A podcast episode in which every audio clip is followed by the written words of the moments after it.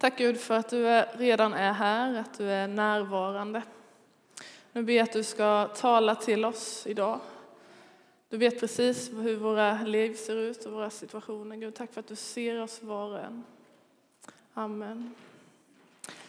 Jag ska hämta en grej. Jag har en lite bekvämare säng än Eli, men kanske inte superbekväm. Jag har nämligen sovit över här med konfirmanderna i natt. Eller ja, sovit och sovit är väl en... kan man fundera på. Nej, men Sofia heter jag. Jag jobbar som ungdomspastor här i kyrkan det här läsåret. Och jag tänkte på det där när jag låg där och skulle sova med konfirmanderna. Undrar hur jag hade reagerat om någon av er konfirmander kom in till mig i natt och sa så här. Hallå, här är jag, du ropade på mig. Hur hade du reagerat? Eller sådär. Alltså jag, jag tänker mig att jag hade blivit ganska sur. Nej men gå och lägg er. Skärp jag har ju sagt till er, vi skulle ju liksom sova. Så. En mer frommare version så hade jag kanske, ja men är det något undrar eller har det hänt något? Men när de bara säger, nej men du ropade på mig så bara, men nej nu får ni lägga ner. Så hade jag nog reagerat. Jag tänker mig att det hade tagit ett tag innan jag gjorde så som Eli gör i den här berättelsen som vi nyss såg. Att han säger till Samuel efter ett tag, det tar ett tag, men så säger han, du, det där är nog Gud. Det där brukar vara Gud. Gå och prata, säg till honom, här är jag din tjänare, hör. Och det är ju vad Samuel gör. Och Gud börjar tala till honom. Berättelsen om Eli och Samuel den hittar du i Gamla Testamentet. Du kan passa på att slå upp det så vi har det uppslaget i Första Samuelsboken kapitel 3. Eh, Samuelsböckerna är väldigt spännande böcker så vill du läsa något spännande i Gamla Testamentet, läs Samuelsböckerna. Och mitt i den här berättelsen om hur Gud talar till Samuel så står det liksom en, en vers, bara så här intryckt. Och den tänkte jag att vi skulle läsa nu.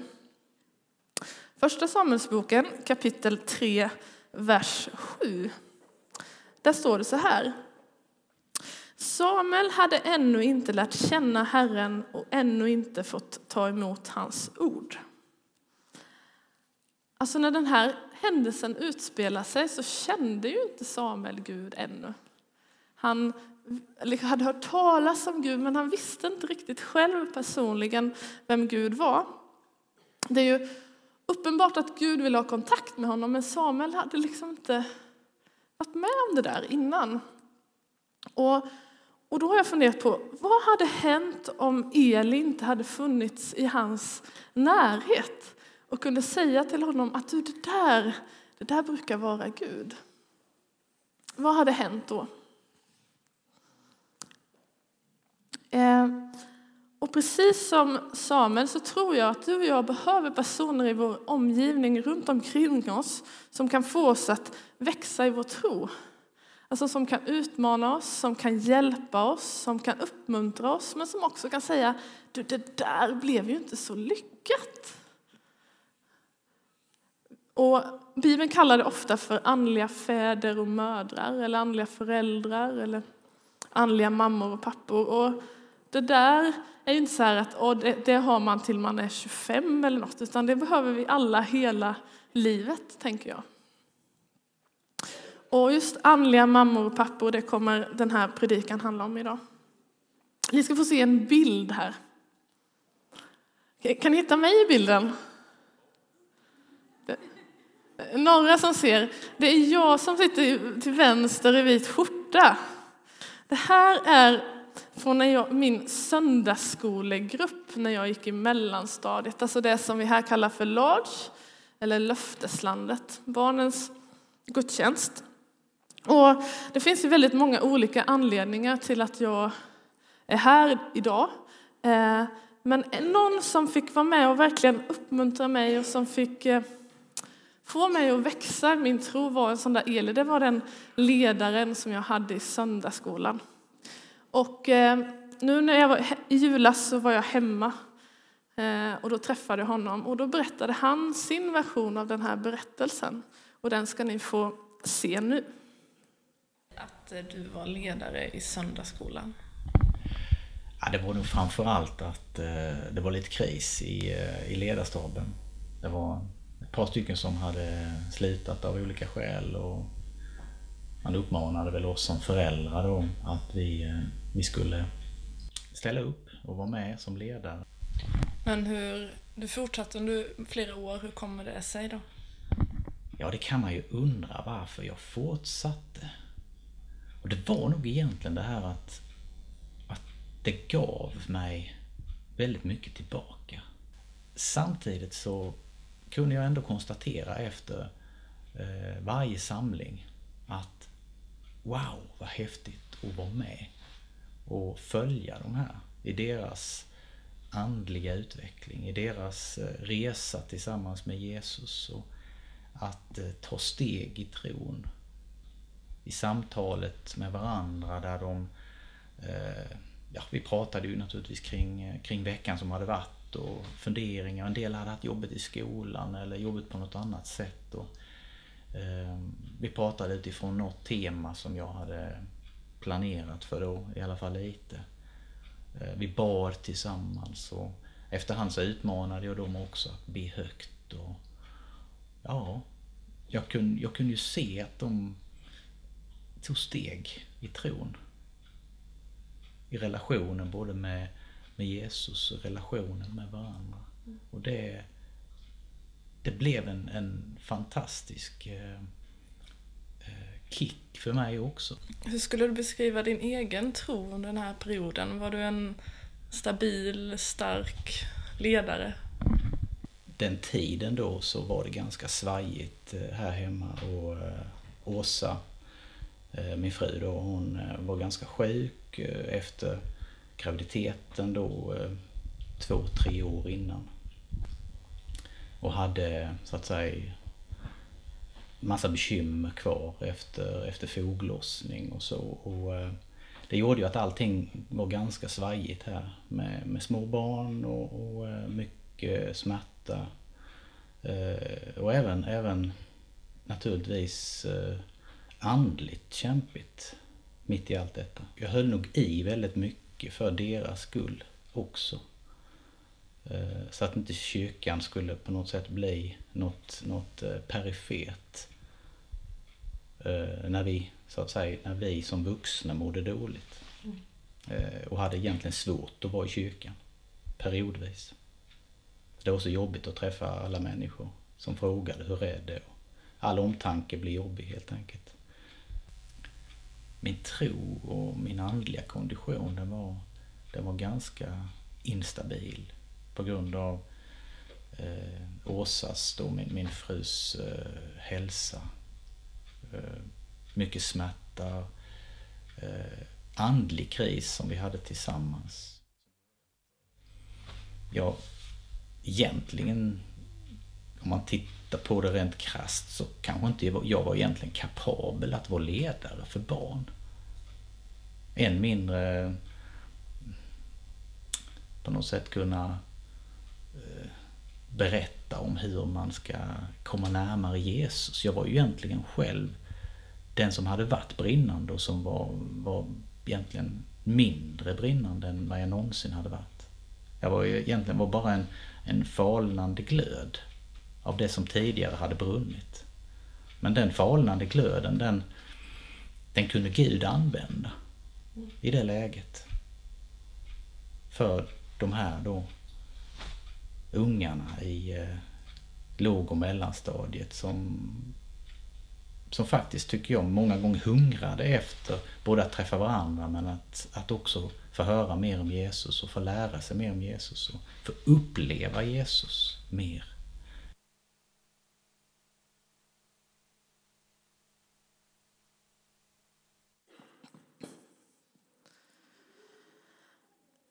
Alltså, som barn så förstod jag aldrig vilken kamp Mats och de hade hemma i sin familj och hur mycket de brottades med sin tro. Alltså det är egentligen först för ett par år sedan då jag träffade Mats på ett bröllop igen Och jag vill bara, Saba, jag vill bara tacka dig för, för den här tiden i mellanstadiet. Den fick betyda så mycket för mig och min tro, för mina vänners tro.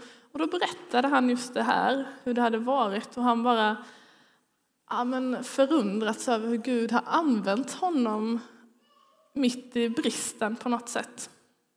Och jag, men jag blir bara, bara så uppmuntrad av det, för att det är också det som är min egen erfarenhet. Alltså hur Gud använder troende kristna liksom mitt i bristen, mitt i liksom, ah, men det här och hur ska jag vara? Man vet inte, men ändå någonstans där så använder Gud oss för att fler ska få lära känna honom på, på olika sätt. Och jag tänkte på det här idag. Att jag skulle, idag skulle vilja skicka med dig två frågor. Eh, det första är, vem tar du rygg på i tron? Alltså, vem tar du rygg på i tron? Vem låter du utmana dig, uppmuntra dig? Eh, ja, vem tar du rygg på i tron? Och sen den andra frågan som vi ska stanna till vid lite längre. Vem är du en andlig mamma eller pappa för? Alltså, vem är du en andlig mamma eller pappa för? För jag tror nämligen att det finns ett, det finns ett stort behov att, de, att vi som, på något, som kristenhet stiger fram och sträcker på oss och inser att jag har någonting att bidra med, jag har något att komma med och det här är viktigt. Jag tror det är viktigt. Och en del av er tänker nu, men, inte en chans, det kommer aldrig gå, jag kan inte, du skulle bara veta hur min tro ser ut, hur mitt liv ser ut. Jag har försökt, det kommer aldrig gå.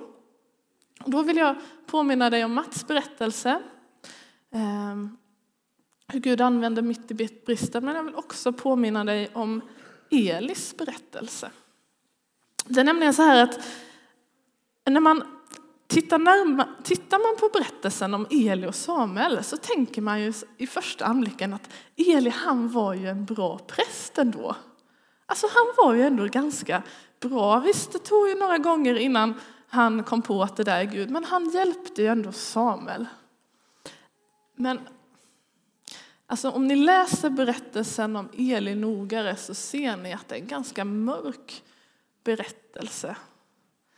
Alltså Eli han var överste präst i Israel. Han hade ansvaret för hela nationens gudstjänstliv. Han borde ha varit den ultimata andliga pappan och föräldern, men det var han inte.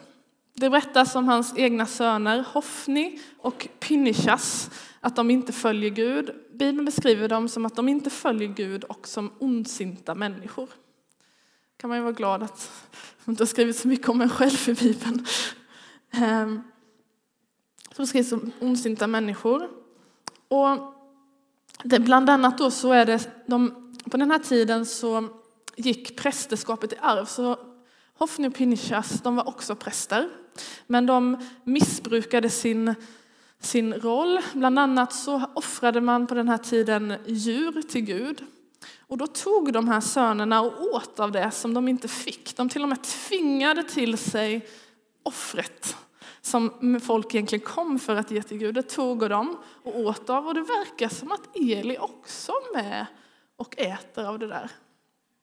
Det står också, berättas också om hur de förför och har sex med kvinnorna som tjänstgör vid templets ingång. Och Eli han, men han verkar inte riktigt orka ta tag i det där och göra någonting åt det. Det står vid ett tillfälle hur han säger till dem, men ah, han verkar liksom inte få ha kraften. Och sen så slutar det med att det kommer en gudsman till och säger så här, Gud har sagt att du kan inte, ni kan, kommer inte fortsätta kunna vara präster längre. Det kommer inte gå. Och då har, ska man veta att Elis och hans släkt har varit präster sedan präster infördes i Israel. Men nu säger Gud, nu går det inte. Här slutar det. Och det är precis det här som har hänt innan vi träffar Eli sovande på sin luftmadrass eller sina två stolar eller vad det var.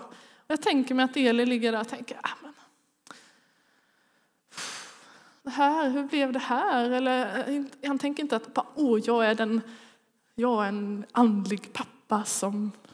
Utan bara, nej men det här, kommer det här gå? Och ändå mitt i det där på något sätt så använder Gud honom. Mitt i hans brist, mitt i hans liksom, så. Och när jag, när jag satt och förberedde mig innan så tänkte jag på två saker. Det första jag tänkte på var att en del av er kanske har diskvalificerat er för länge sedan Eh, när det gäller att vara andliga mammor och pappor för att era egna barn inte har valt att följa Gud. Eh, och det där är en stor liksom, smärta och en stor sorg. Och det vill jag säga till dig detta då, att Gud diskvalificerar ingen. Och Gud längtar efter att dina barn ska lära känna honom. Men det finns också så många, många, många fler som skulle behöva en andlig förälder i sitt liv. I alla åldrar. Det andra jag tänkte på var det här. Kanske befinner du dig i samma situation som jag. Alltså du har inga egna barn. Och eh, kanske har du blivit sårad av folk som sagt till dig att men vad har du att komma med? Du är ju inte förälder, du vet ju inte. Ska du försöka? Och så har man liksom backat. Det kan vara andra saker, det handlar inte bara om att vara ledare för barn och unga, men du har backat. Och då vill jag säga så att ja, men den som inga egna barn har kan få så många fler än vad som är möjligt om de var ens biologiska. Alltså jag, min, min egen erfarenhet är att jag istället har fått vara med och betyda mycket för så många fler på ett annat sätt. Ehm, och det gäller liksom i alla åldrar. Alltså man kan ju få vara en andlig förebild när man är 10 år, eller 30, eller 60 eller 90. Det begränsas inte. Så kom ihåg det här att alla mammor och pappor är inte perfekta kristna utan Gud använder dem mitt i bristen. Så har det alltid varit och så är det nu också.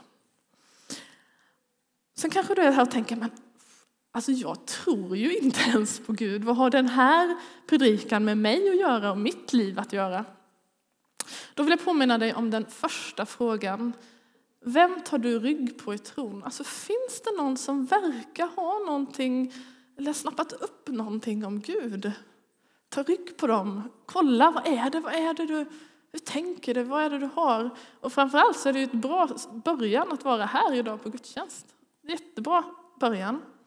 Och så tänker jag också samtidigt att du på, i, i någon form också kan få vara en andlig förälder eller förebild på så sätt att jag skulle vilja uppmuntra dig att vara, att vara ärlig. Det gäller alla, men att vara ärlig på det så här sättet att kanske man kan säga till någon vän eller arbetskamrat eller vad det kan vara att nej men, jag vet inte om jag tror på Gud, om Gud är på riktigt, men jag är lite nyfiken. Jag skulle vilja uppmuntra dig att våga det för att det kan hjälpa någon annan att våga utforska tron. Alltså tänk om det är sant, om det är på riktigt.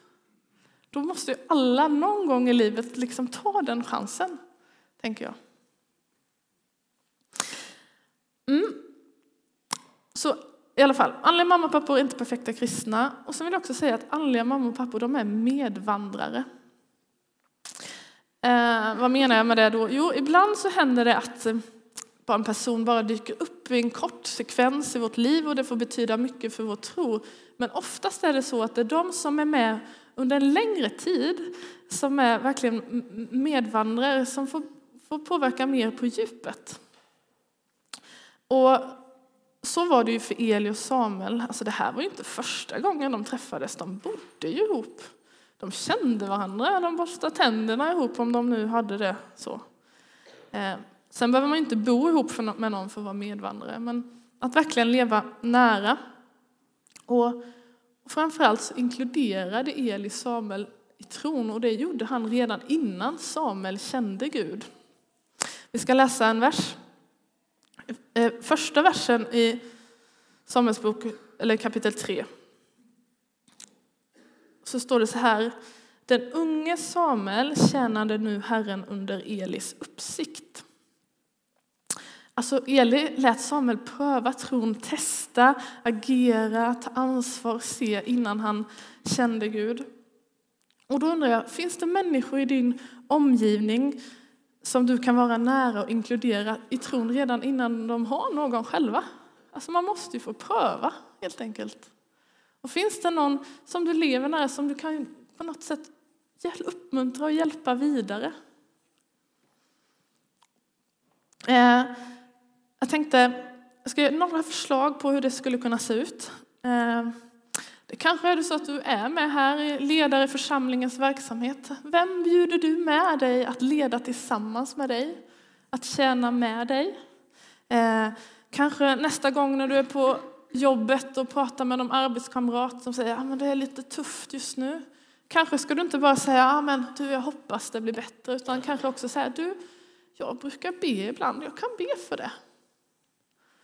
Eller så ta chansen att gå gå en grundkurs i kristen tro som vi har eller några av våra retriter. En del riktar sig till dig som är nyfiken på kristen tro. Gå själv eller ta med dig någon. Eller bara här på kyrkkaffet. Ta tid att fika på någon, med någon, lyssna på någon. Vad händer i ditt liv? Hur har du det? Hur tänker du kring tro? Vad är din erfarenhet? Så här tänker jag. Alltså, våga ställa frågorna längre.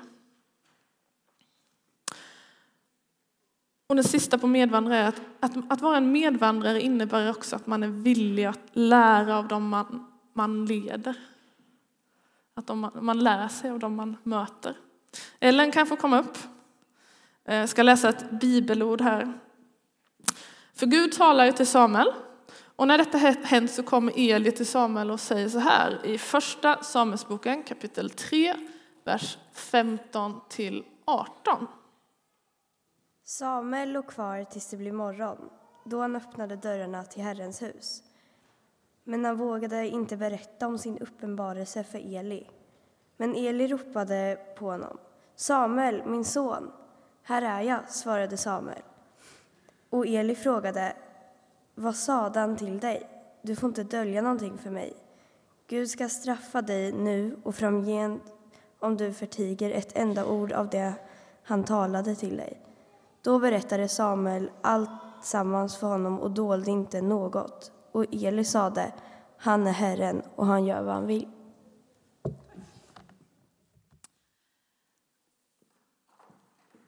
Ja, en applåd. Fantastiskt. Alltså, Eli kommer själv till Samuel och säger, vad är det Gud har sagt till dig?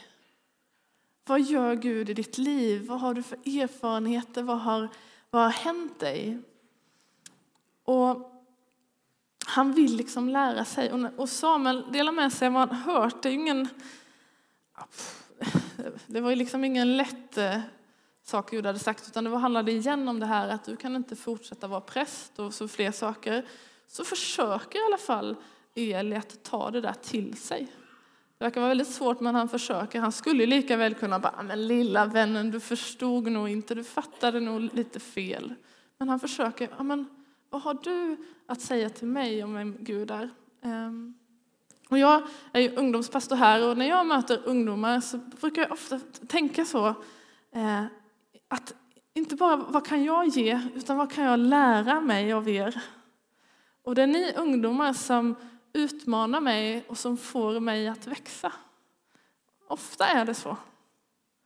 Eh, jag vet bara för ett par veckor sedan så träffade jag en av, några av er här och så var det en av er som bad för mig.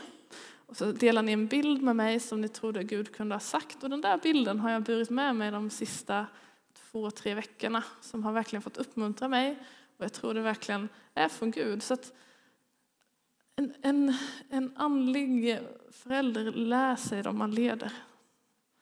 Ni liksom, jag lär mig så mycket av er. Så, vad har jag då velat säga? Två frågor. Vem tar du rygg på i tron? Och vem är du en andlig mamma eller pappa för? Andliga mamma och pappor är inte perfekta kristna. Gud använder mitt i bristen. De är medvandrare som inkluderar och lär sig av dem de leder. Och så funderade jag på en sak. På min madrass. Här. Alltså när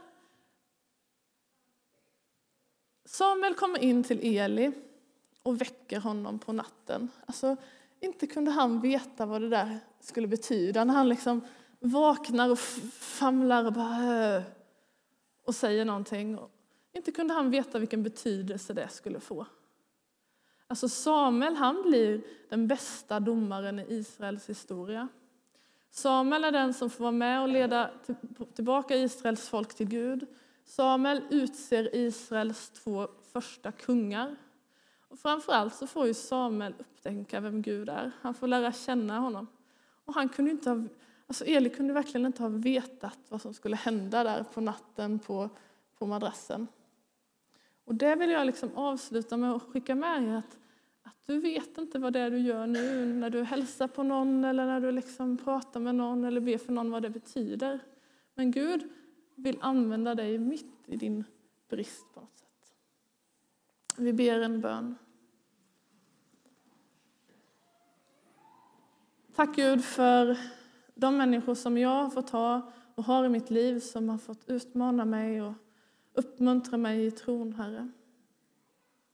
Nu ber jag för var och en av oss här att vi ska få ha sådana människor runt omkring oss men också att vi ska få bli andliga föräldrar för de som finns här, för de vi möter hemma, på skolan, i jobbet eller var vi än är i, i någon sångförening, Gud. Tack för att du vill använda oss så som vi är, där vi är i vår tro just nu. Låt oss lära känna dig mer. Amen.